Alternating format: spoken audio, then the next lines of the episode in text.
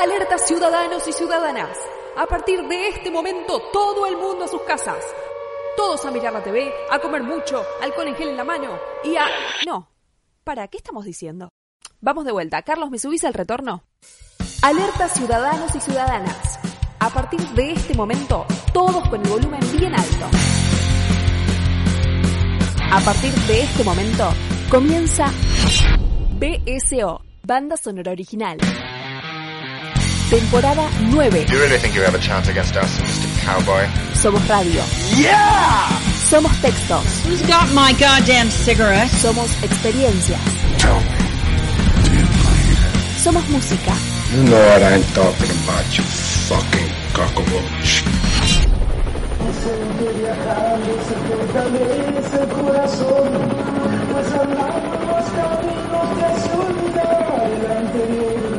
Somos BSO, Banda Sonora Original. Siempre por www.bsoradio.com.ar. BSO. Una plaga que combate otras plagas. Keep the change, you filthy animal.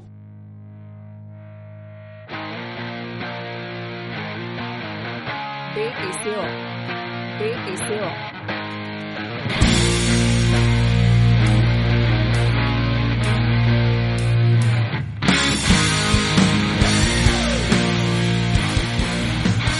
Bienvenidos señoras y señores a una nueva entrega de banda sonora original.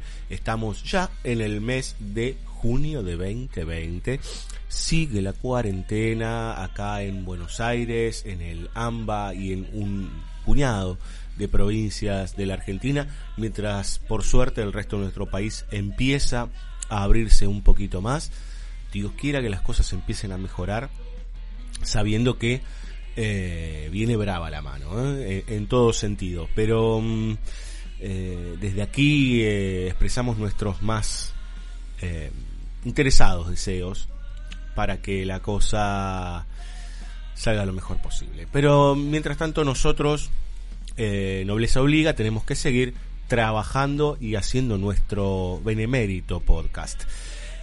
Es el segundo jueves del mes, por ende, por ende, tenemos nuevamente una de nuestras secciones que hemos inaugurado en 2020 y que cada vez le estamos agarrando más el gustito, cada vez nos gusta más porque son menos palabras, porque es un poco más de música, porque en realidad tiene como propósito no el, el, análisis y el debate y la crítica, sino que expandir las fronteras de nuestros oídos y de nuestro conocimiento, digamos, en términos nominales, de listas, etcétera, etcétera, para encontrar nuevos artistas, para encontrar diversas formas de expresión en el mundo de las bandas sonoras que tanto nos gustan. Antes de arrancar el programa, ya saben, nos encuentran en www.bcoradio.com.ar. En su defecto buscan BCO Radio en Spotify, buscan BCO Radio en iTunes, buscan BCO Radio en iBooks, buscan BCO Radio en Mixcloud y en muchos lados más, porque nos replican por todos lados, hasta inclusive en Cataluña, que yo no sé cómo nos entienden, pero por lo pronto escuchan BSO. Y una más, eh, pueden encontrar también en cafecito.app, repito, cafecito.app, eh, nuestra paginita de crowdfunding. ¿sí? Eh, nos hemos decidido con Fabio Villalba y con el equipo a ponernos, a, a, a aparecer allí para que vos del otro lado, si te gustan nuestros contenidos, nos des una manito con un cafecito. ¿Cómo funciona? Bueno, sencillo. Vos entras ahí y te pide a partir de una aplicación de pago que es una muy conocida, pero la verdad es que no nos dan un mango, así que en realidad nos sacan, así que no la vamos a mencionar, pero todos saben cuál es. Eh, nos podés pagar un café, ¿no? Sale 50 mangos el café. Vos nos pagas ese café y a nosotros nos sirve para mantener los equipos, para pagar el hosting, para comprar algún equipo en especial, para algún viaje en particular de algún invitado que tiene que venir a BCO cuando esto se libere. Bueno, nada, que podemos sostener un poco el, puchero, ¿sí? Eh, mientras esta cosa está tan complicada. Y hay que agradecerle a todos los que nos han aportado ya, ¿sí? Hay varios que realmente han puesto no un café, varios cafés este, de sobremanera, entre ellos Rodrigo Ferreiro, al cual le agradecemos profundamente, digamos, ¿no? Que nos escucha. Eh, si quieren, busquen su perfil en Facebook. Eh, es un tipo de un pensamiento político muy interesante, pero más allá de eso y de que es una eh, tengo una amistad a la distancia, digamos, con Rodrigo hace muchos años, él dijo, bueno, vamos a apostarle unos manguitos a estos locos que hablan de cine y así como él, otros tantos más que muchas veces ya nos acompañan y que dijeron, che, toma, un, un, toma, un cafecito, qué sé yo. Flor Gasparini, eh, Vicky Oleaga, bueno, hay, hay varios ahí dando vueltas, algunos de mi familia también pusieron unos sope, así que también les, les agradecemos profundamente eh, de mi familia política y de mi familia de sangre. Así que si quieren, cafecito.app y allí 50p y a nosotros nos sirve por ahora para dos boletos y medio de, de subte, digamos, ¿no? Pero que no, en realidad suma de a poquito para que nosotros también entendamos y les podamos llevar a ustedes, digamos, ¿no? También un, puñadito de ayuda. Si vos nos das ese, ese cafecito y nos dejas, por ejemplo, tu arroba en Instagram o porque necesitas que te sigan o tu este, página web donde vendes algún producto o donde trabajas, nosotros de manera completamente agradecida por lo que vos hiciste, te mencionaremos en el programa siguiente o en el programa que toque, digamos, a posteriori de, haber grabado, digamos, ¿no? Pero no vamos a dejarlo afuera. Así que por ahí es un incentivo también. Más allá de la buena voluntad, también tenemos un lugar de regresarte algo a vos del otro lado. Dicho esto, y con toda esta eh, parafernalia publicitaria, BCO con auriculares y soundtracks salvajes.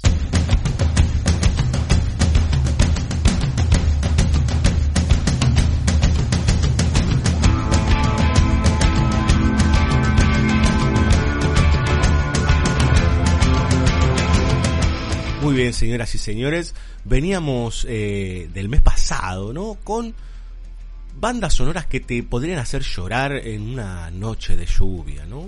Y más aún en cuarentena. Entonces, este, te ponías los auriculares y nosotros te dejábamos una selección de autores que te podían conmover de alguna manera. Por ahí nos putearon en todos los idiomas, por ahí dijeron, che, está bueno, busco otras cosas de estos artistas y esperamos que suceda lo mismo con estos compositores salvajes y películas, diría yo, salvajes que hemos elegido para esta um, velada. En realidad, la base para estos eh, soundtracks salvajes está en los años 90.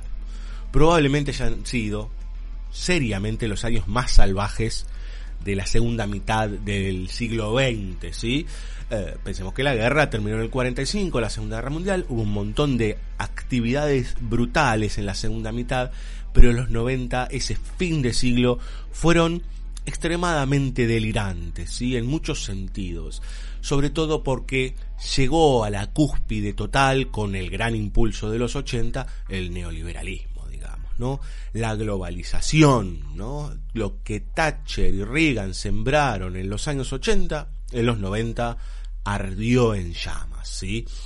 Y ahí tenemos de todo, conformistas, inconformistas, pop, grunge, metal, tenemos de todo y todo eso también entrando de lleno en el mundo del cine. Y ese cine de los años 90, no es todo obviamente, pero una buena parte, parecía cargado de excesos, ¿sí? Hay toda una rama del cine de entre 1990 y los 2000 y un poquito más también, que está básicamente cooptado, digamos, ¿no? Por una cosa muy videoclipera, muy de, violencia visual, muy de ataque hacia aquel que está del otro lado, que es cómplice, como si ese frenesí de los 90, que a su vez y paradójicamente fueron muy depresivos, pero que todo ese grito, toda esa euforia, toda esa locura, toda esa cocaína, lo podemos decir así, toda esa esos estupefacientes estuviesen puestos en los recursos formales, tanto musicales como visuales, e inclusive si quieren en términos de sentido, ¿no? Y por eso vamos a arrancar con una película que nació, en realidad es una trilogía que nació el mismo año que básicamente les diría eh, la película icónica de drogadictos que es Transpotting, ¿sí? La película de Danny Boyle de 1996 es un, a ver, es el hito en película de drogadictos de los últimos tres décadas, le podría decir, por lo menos. Todos la recuerdan, yo era adolescente cuando había, eh, se había estrenado y todos estábamos ciertamente eh, enamorados de esa locura de, de, de Ewan McGregor y sus compañeros, digamos, ¿no? Cuando uno la ve a la distancia, tal vez se dé cuenta que es una película bastante nociva, pero en ese mismo año, en 1996, en la lejana Dinamarca, nacía Pusher, ¿sí? la película de Nicholas Winding Refn, que hoy es muy conocido este señor, porque, bueno, desembarcó en Hollywood, digamos, ¿no? Algunos habrán visto Bronson, Free Rex, Valhalla Rising, Only God Forgives, Neon Demon, Drive, digo, hay un montón de películas, este, inclusive acá con el amigo Ryan Gosling, que son más que interesantes para ver, y en todas hay cierto lugar oscuro y de violencia, ¿no?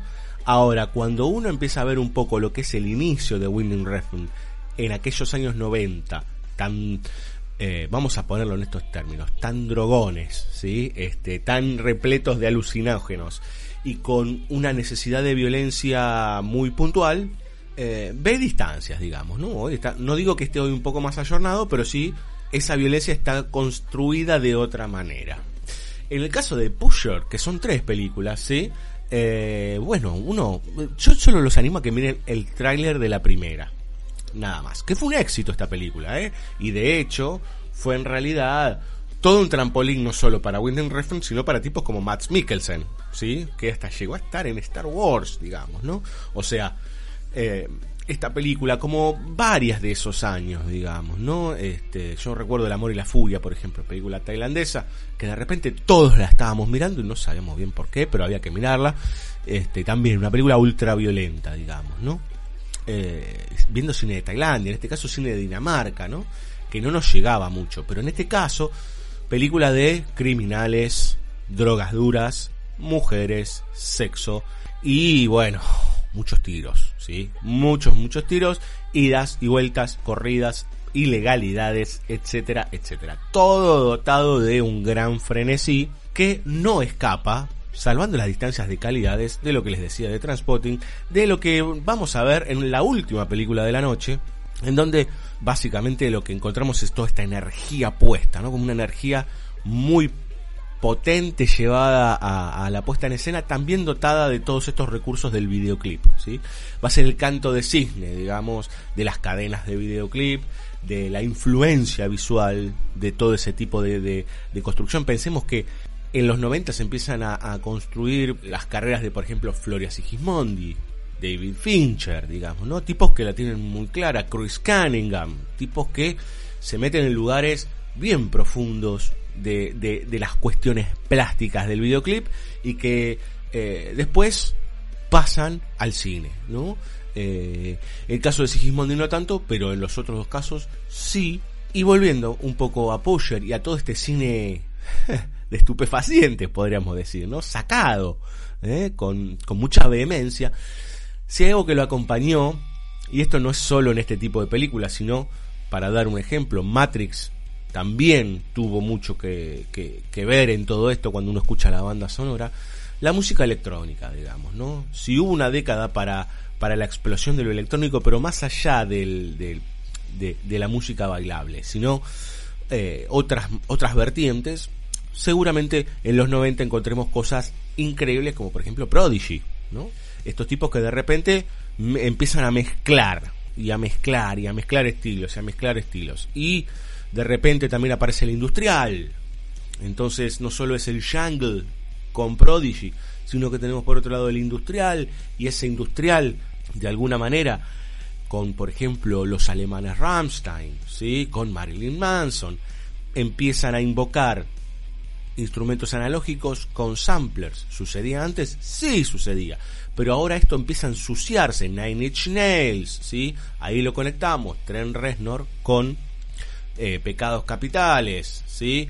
Con la película de David Lynch, Carretera Perdida. Bueno, hay toda una, una, inclusión de la música electrónica y sobre todo de la música electrónica pesada, podríamos decir, de toda esa década, que empieza a moldear cierto tipo de cine, generalmente de acción, generalmente que tenga que ver con los bajos mundos, o en su defecto, el heavy metal, por ejemplo, más pesado, al cine de terror. Pero vamos a escuchar un poco de música para que se den cuenta, ¿sí? Porque la verdad que no hay que hablar tanto, tanto, tanto. De la trilogía de Nicholas Winding Refn, ¿sí? Que ocupó, si no recuerdo mal, siete años entre las tres películas.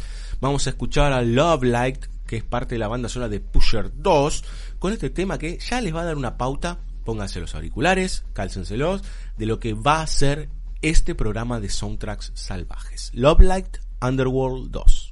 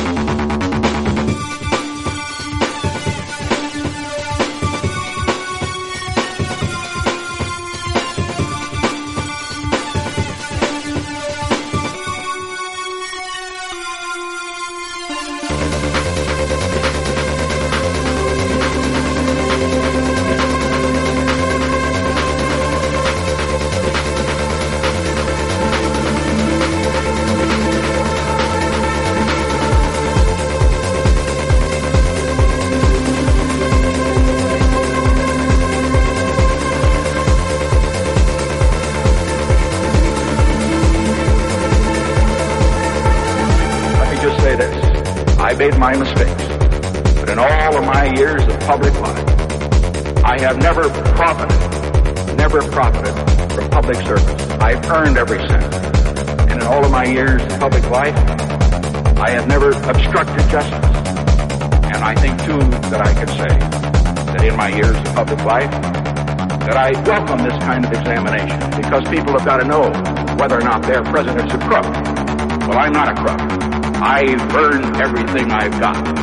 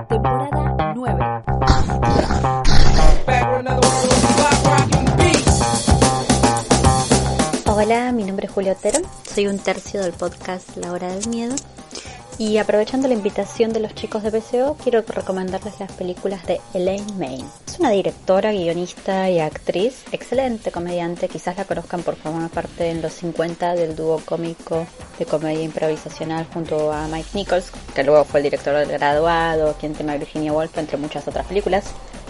También como guionista hizo Tutsi, El cielo puede esperar, Dick Tracy, Mentes peligrosas, Colores primarios, entre otras. Y finalmente, como directora, tiene cuatro películas, tres de ellas en los 70. Entre paréntesis, su última película, que es Ishtar de 1987, con Warren Beatty, Dustin Hoffman y otros, tuvo una pésima recepción comercial y crítica. De hecho, se la denominó en ese momento como la peor película de la historia. A pesar de que fue reivindicada más recientemente por varios críticos y cineastas, sin ir más lejos, Scorsese la considera como una de sus películas favoritas. Pero bueno, su primera película fue A New Leaf del año 71, que es una comedia negra con una historia de amor un poco convencional. La escribió, la dirigió y también actuó junto a Walter Matthau.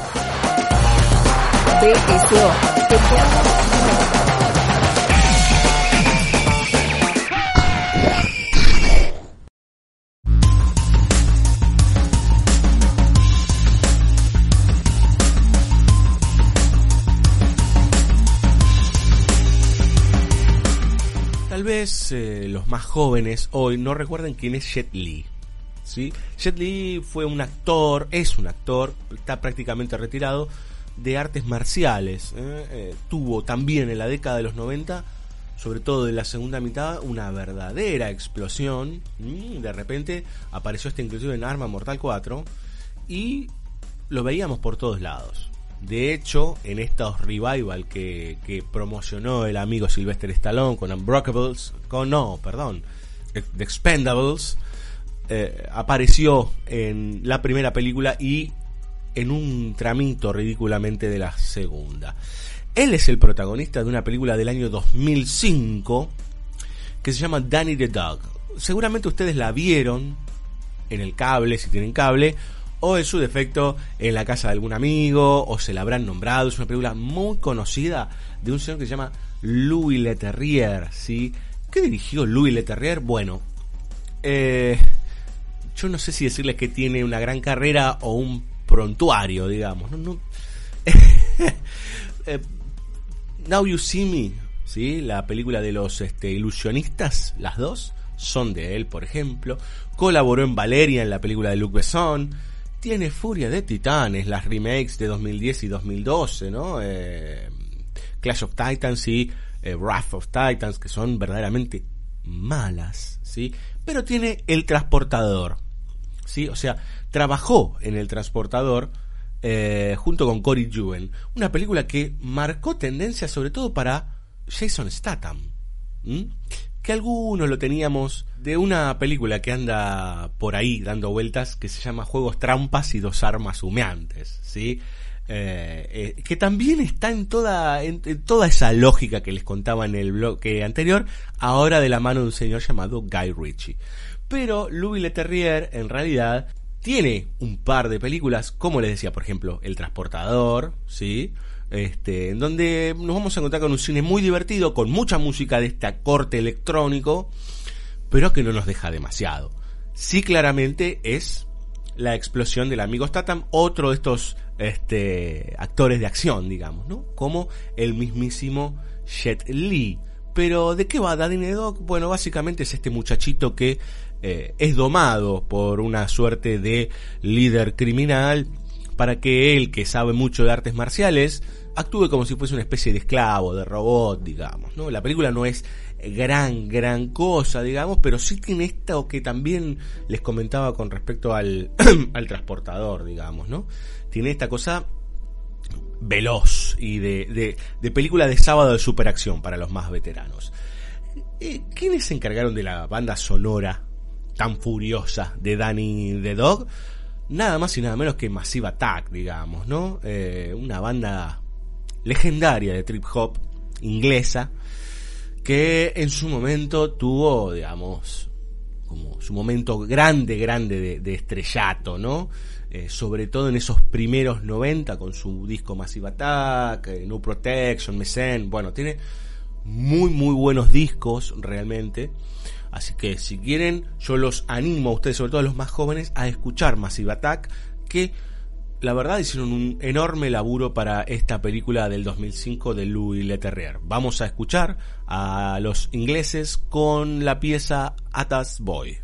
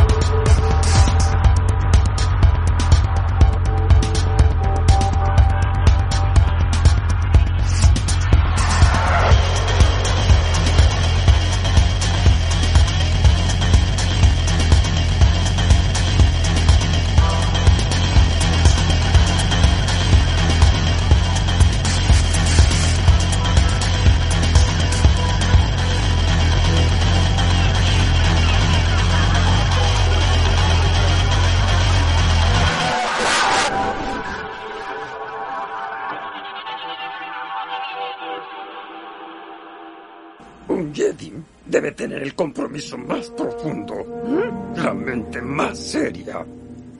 Aventuras, ¡ja! emociones. ¡ja! No anhela un Jedi esas cosas. Eres imprudente. Así era yo, si lo recuerdas. Muy viejo es. Sí, viejo para el entrenamiento inicial. Pero he aprendido mucho. Terminará lo que empiece. No te fallaré. No tengo miedo. Sí. Lo tendrás. Lo tendrás. BSO, temporada 9. Seguinos como arroba BSO Radio en Instagram, Twitter y Facebook. De originales, no tenemos nada.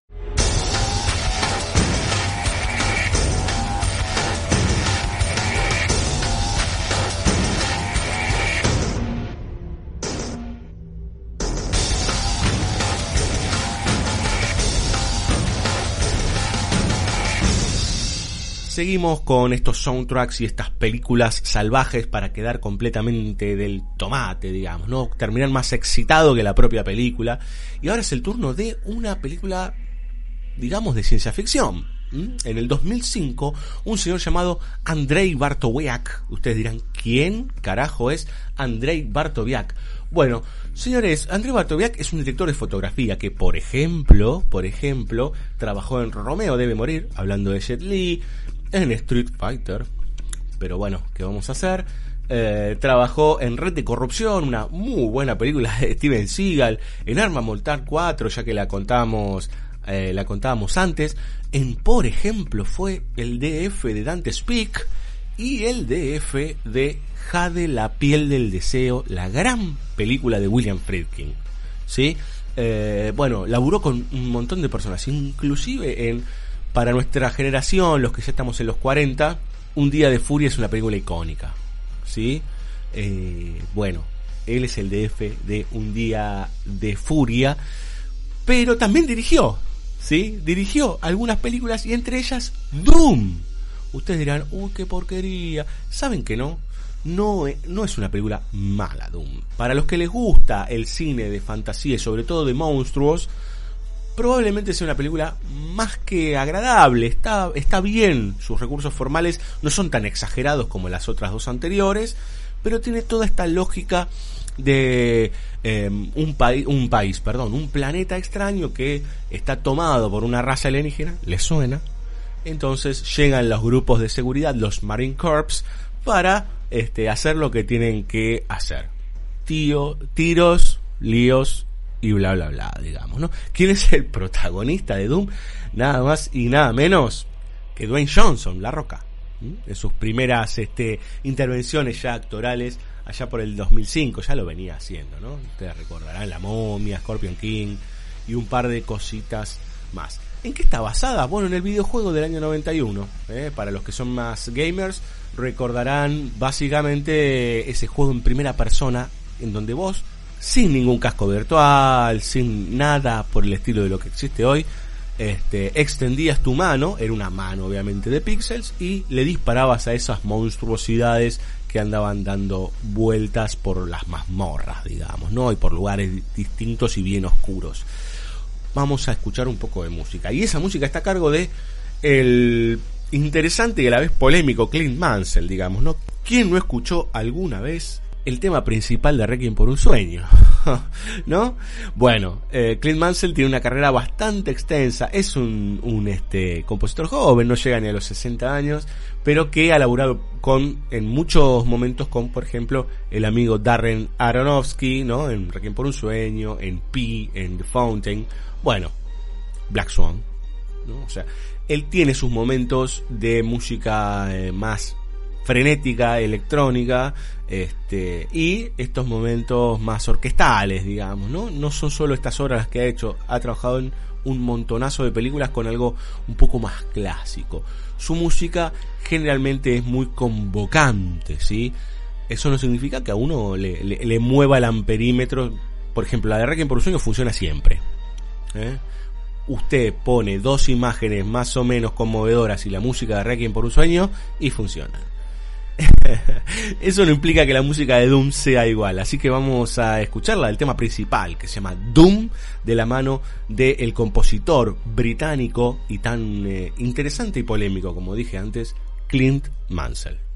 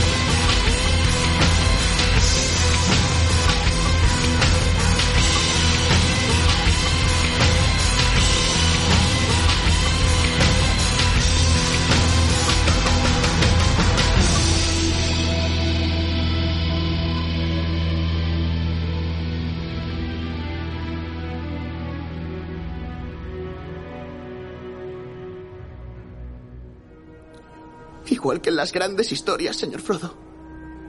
Las que realmente importan. Llenas de oscuridad y de constantes peligros. ¿Cómo volverá el mundo a ser lo que era después de tanta maldad como ha sufrido?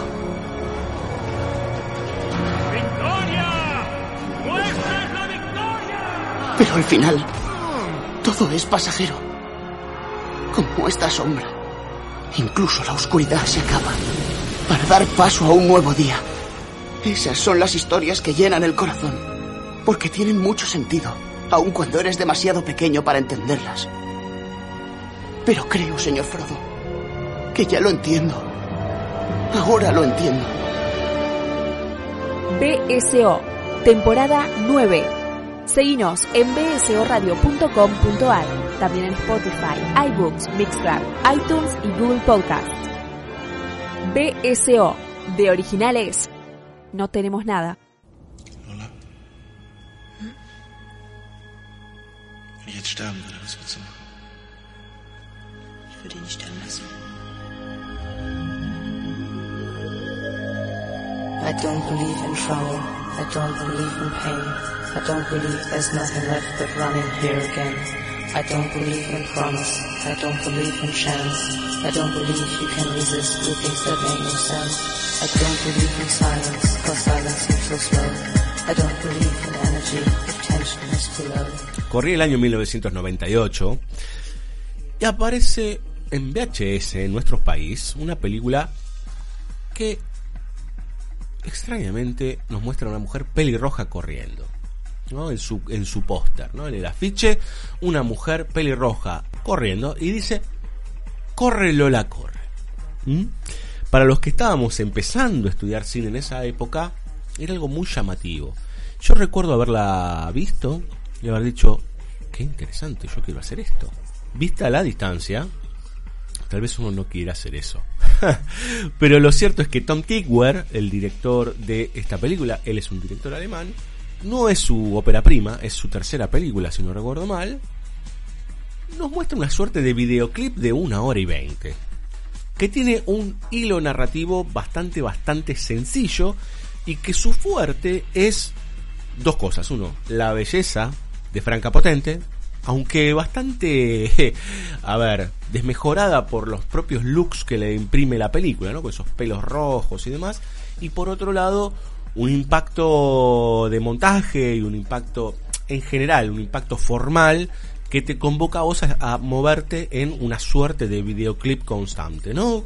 Montaje rítmico, montaje bien al, al corte, con animaciones, mucha, mucha, mucha, mucha música. Si hay algo que no mencionamos, es que se empieza a inundar el cine de música. No solo Scorsese metía mucha música en las películas, sino que en general, y esto también es un apartado, arrancó algo que era el comercio de las bandas sonoras.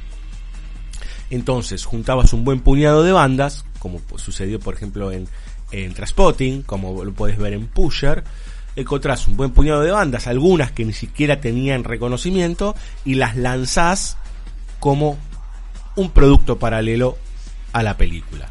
¿Sí? Es, caso, casos bien claros, Matrix, Misión Imposible 2, Spawn, en donde no era propiedad exclusiva de un solo compositor la banda sonora, sino que en realidad tenías una cantidad de bandas que le daban forma a esa película porque habían sido preseleccionadas y porque ya hasta inclusive muchas escenas este, y secuencias estaban pensadas también en relación a estos temas. Y en muchos casos, esos discos de bandas sonoras decían música de e inspirada en, o sea, te metían un par de canciones que no sabías de dónde habían salido. Fíjense en el soundtrack de Matrix, que probablemente es excelente, ¿no? Probablemente es uno de los más emblemáticos de los 90, pero tiene temas de Deftones que no suenan en la película, ¿no? Entonces eh, es, es, interesante, eso como varios, Ramstein, que tampoco suena. Entonces, bueno, eh, empezar a, entender también que este tipo de bandas sonoras salvajes aparecen como producto también, digamos, ¿no? En esos momentos vos podías caminar por la calle Florida y encontrarte con alguna disquera que tenía estas bandas sonoras y te las querías comprar. Obviamente como hicimos algunos de nosotros en su momento y todavía atesoramos los discos. Lo cierto es que el amigo Tom Tickwar, uno dice, bueno, su carrera empezó como el, por ejemplo, Winding Refn, ¿no? Empezó a tomar a ver, se extendió en esta idea de, explotar los recursos formales a, un lugar más de la lógica del videoclip, a una lógica de, trabajar mucho más lo plástico que el sentido, y la verdad que no. Eh, Tom Tickwar después pasa a un, inmediatamente pasa a un segundo estadio en donde ya es un cine mucho más mainstream, mucho más amable, mucho más cercano, podríamos decir, a, aquellos que, que, vemos regularmente, ¿no? Agente internacional, por ahí andando vuelta, Cloud Atlas, o sea, él codirigió con las hermanas Wachowski una parte de Cloud Atlas, una película infumable por donde la miren. Dirigió Perfume, ¿sí? Otra película preciosista por donde lo mires, pero en el mal sentido, digamos. Por lo menos Run Lola Run o Corre Lola Corre o Lola Rent, como es el nombre original, lo que tiene es que es brutalmente honesta. La, la, la idea es la chica quiere llegar de acá hasta acá y con su poder este, no logra el cometido y vuelve a empezar, y vuelve a empezar. Como si fuese un disco que empieza de vuelta, pero con sus variaciones. Yo les diría, vamos a escuchar, ¿sí? En realidad, la banda sonora tiene tres autores. Uno es Tickware, el otro es Reinhold Hale, y el último es Johnny Klimek. Johnny Klimek acompañó en una buena cantidad de películas al mismísimo Tom Tickware, pero tiene una película muy interesante también ahí dando vueltas como músico, que es Retratos de una obsesión. ¿Sí? Retratos de una obsesión es del año 2002, acá se conoció así, en realidad es One Hour Photo de Mark Romanek y yo los invito a verla. Es todo lo que les voy a decir. Mírenla. El que actúa es Robin Williams y no haciendo morisquetas vamos a escuchar Running One, probablemente la, a ver, la, la pieza más recordada de Corre Lola Corre, en este caso compuesta básicamente y exclusivamente por Johnny Klimek.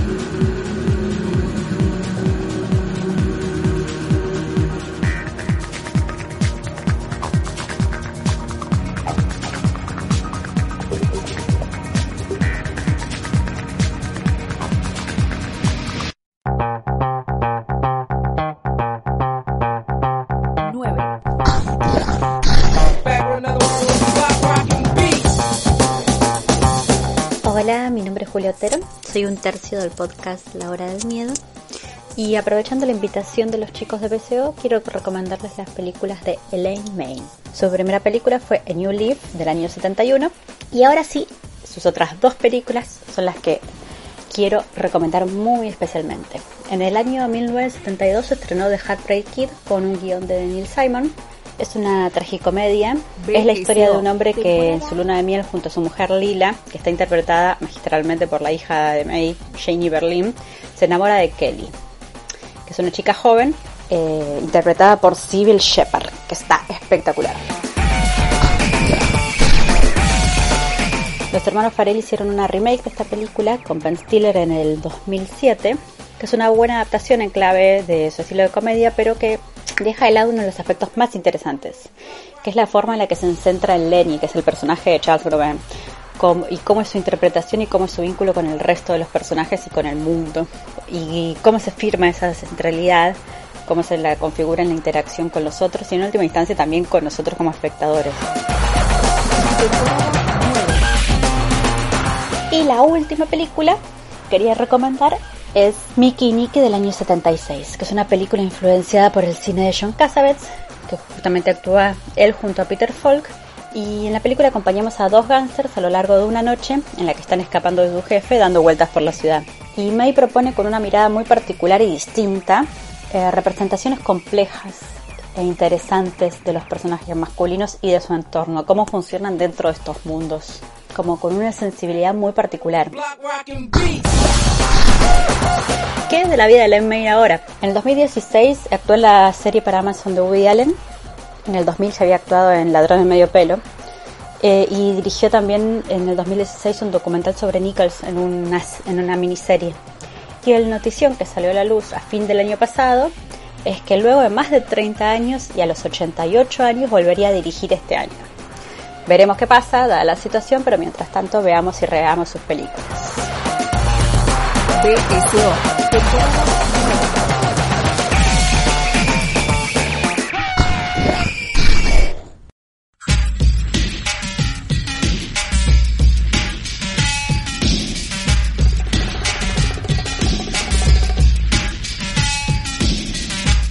Última película salvaje, última tanda de baile, podríamos decir, última tanda de, si, no sé si están meneando las cabezas, o si ya me están odiando, o si ya apagaron el programa y yo sigo hablando como un idiota, este, dejándoles después bandas sonoras rodar.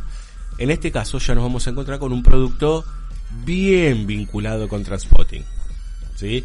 Con estas películas de drogadictos, ¿sí? Cómo garpan las películas de drogadictos. Hablábamos de Transpotting allá por el 96. Hablábamos de todo lo que pasaba con Pusher en el 96 y sus dos continuaciones de la mano de Winding Refn.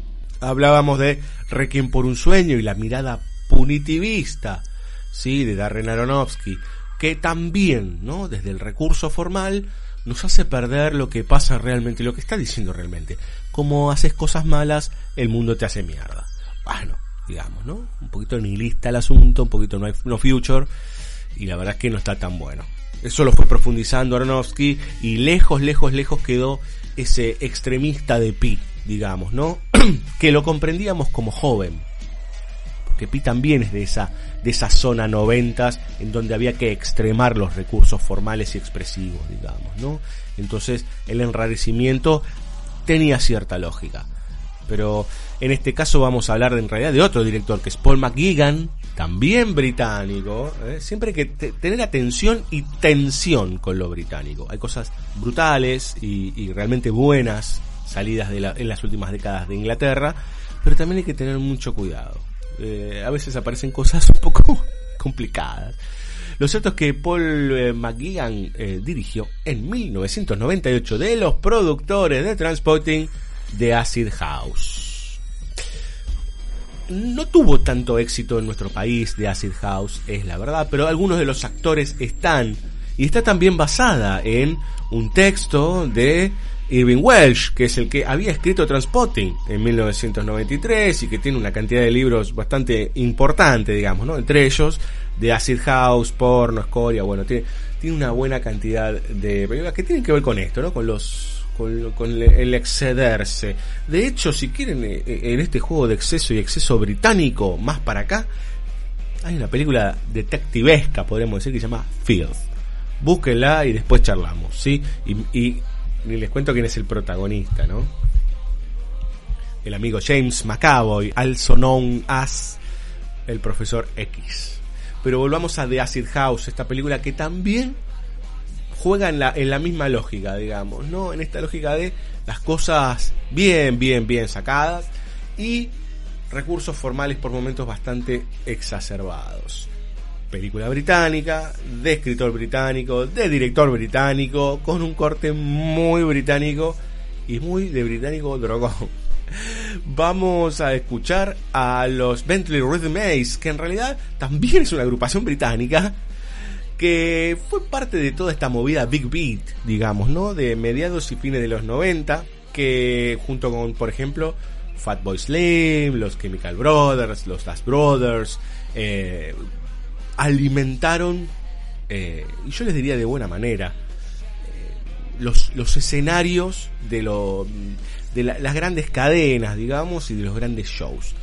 Los animo a escuchar claramente a los Chemical Brothers, que para mí son los superiores en todo este, en todo este grupo. En segunda instancia yo les diría que revisen a Fatboy Slim y ahí abajo hay de todo. Entre ellos justamente Bentley Rhythm Ace, que tienen esta cosa también bien, bien salvaje de música electrónica. ¿Toda la banda sonora es así, como la de Matrix? Mm, No, no, no, no. Van a encontrar de todo, como sucede en Transporting. ¿no? O sea, dos años después sacaron un producto del mismo. Estas cosas que, a ver, bueno, sí, vamos a pegarla, ¿no? Entonces también con director británico, bueno. Producto, producto, producto, ¿no? Por suerte después tardaron 20 años en hacer una continuación de Transpotting, pero nosotros vamos a escuchar, disculpen si no lo pronuncio bien, pero ya, ya esto ya es de ácido realmente, ¿no? De un viaje de ácido, porque el título es casi impronunciable. Vamos a escuchar a los Bentley Resumes con This is Carbu Techno Disco Technobutu. Now, how about Lionel Hampton on drums?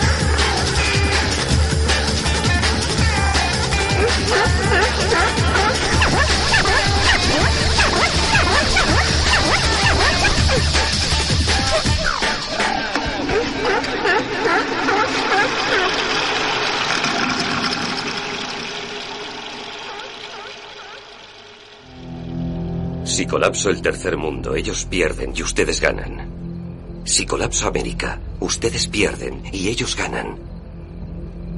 Cuanto más cambian las cosas, más siguen igual. ¿Y qué es lo que va a hacer? Desaparecer. Ha introducido el Código Mundial. Les dije que era mejor que desearan que no regresara. Si pulsas ese botón, todo lo que hemos conseguido en los últimos 500 años se acabará. Nuestra tecnología, nuestro modo de vida, toda nuestra historia. Me llamo Pliskin. BSO, temporada 9. Seguinos en bsoradio.com.ar, también en Spotify, iTunes, Mixcloud, iTunes y Google Podcast. BSO, de originales, no tenemos nada. Bienvenidos a la raza humana.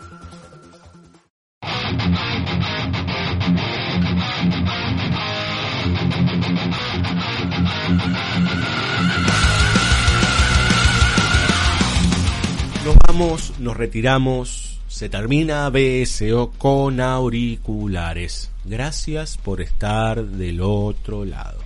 Siempre estaremos agradecidos por más que sean uno, cien, diez mil o cuatro, pero estaremos siempre agradecidos de poder seguir haciendo este programa y de que alguien en algún momento le ponga play dos minutos. Y en estos momentos tan difíciles de poder, estamos agradecidos de poder seguir haciéndolo. Y la verdad es que yo tampoco puedo dejar de pensar que estos momentos difíciles no serían los mismos sin toda la gente que, que, conforma este equipo. Obviamente a la cabeza Fabio Villalba, que es el que siempre está al lado mío trabajando para hacer BCO. A todos nuestros compañeros y compañeras, digamos, ¿no? Luciana Eiras, Andrés Brandaris, Belén Saitúa, nuestra querida eh, nuestro querido Nicolás Aponte, nuestra querida locutora estrella Dani Jorquera, que desde, desde la Mar del Plata, ¿sí? desde La Feliz, nos ayuda con sus hermosas locuciones, a la gente de Bahía Blanca, que sin ellos no tendríamos cortinas, digamos, este, no cortinas de la ventana, sino cortinas musicales, que realmente eh, eh, al grupo, eh, este, este trío, este Power Trio, le debemos bastante en los últimos años, así que siempre les agradecemos. A la gente de la sala llena, que muy amablemente nos ha este, hecho llegar el último libro de Ángel Fareta, a la gente de Monte Hermoso Libros y otra vez a todos ustedes que están del otro lado y a las familias que aguantan. ¿sí? Ya estamos cerca del Día del Padre y más allá que sea un día comercial, siempre está bueno hablar bien o intentar conectar de, alguna, de, de la mejor manera con aquellos que uno quiere, que familia no necesariamente tiene que ser de sangre. Y les recuerdo, nos pueden ayudar en el sistema de crowdfunding eh, cafecito.app, ¿sí? Ponen cafecito.app y ahí buscan BCO Radio y nos pueden ayudar con 50 pesitos. Nosotros los mencionaremos en nuestro podcast y así darles una manito también para que los que escuchen y las que escuchen tal vez se sientan este, convocados por alguno de los productos que ustedes vendan o por algún este perfil que quieran promocionar o lo que ustedes tengan ganas. Por ejemplo, en este caso, Nobleza Obliga, obviamente, tenemos que mencionar a Claudia Lichtenberg que hace entre varias cosas eh, unos este, tapabocas muy muy lindos que ella también nos hizo un, eh, un aporte en el sistema cafecito y que aquí ella la buscan en Instagram como clau.cuerva y le pueden pedir ahí unos tapabocas de neopren que están buenísimos y con estampa a elección, digamos, ¿no? Así que ahí hablan con ella y arreglan, este, y le agradecemos muchísimo como a todos los que nos están dando una pequeña manito en cafecito.app. Pero no me voy a poner melancólico, ni meloso, ni nada, porque este no es el programa, es un programa salvaje. Y si vamos a cerrar con todo, no es que les voy a contar una intimidad este programa no iba a terminar como va a terminar, sino que íbamos a bajar los decibeles y nos íbamos a despedir un poquito más relajados con un tema de Cat Stevens. Pero dije, no señores, si le venimos pegando fuerte con Light, con Massive Attack, con Clint Manson, con Johnny Klimek, con Bentley Mace, vamos a cerrar con probablemente una de las bandas más interesantes que ha dado Francia en los últimos tiempos y que para aquellos que degustan de la música un poco más sucia, digamos, electrónica, y que también tienen cierto apetito por la música pesada, Igor es verdaderamente algo para tener muy en cuenta. Estos señores que se escriben, señores y señoras, que se escriben Igor así, ¿no? Igo, RRRR, están básicamente locos.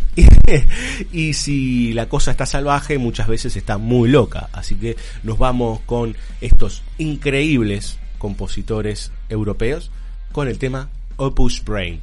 No se saquen los auriculares, porque el frenesí es hasta el último segundo de este capítulo. Hasta la semana que viene. Chao.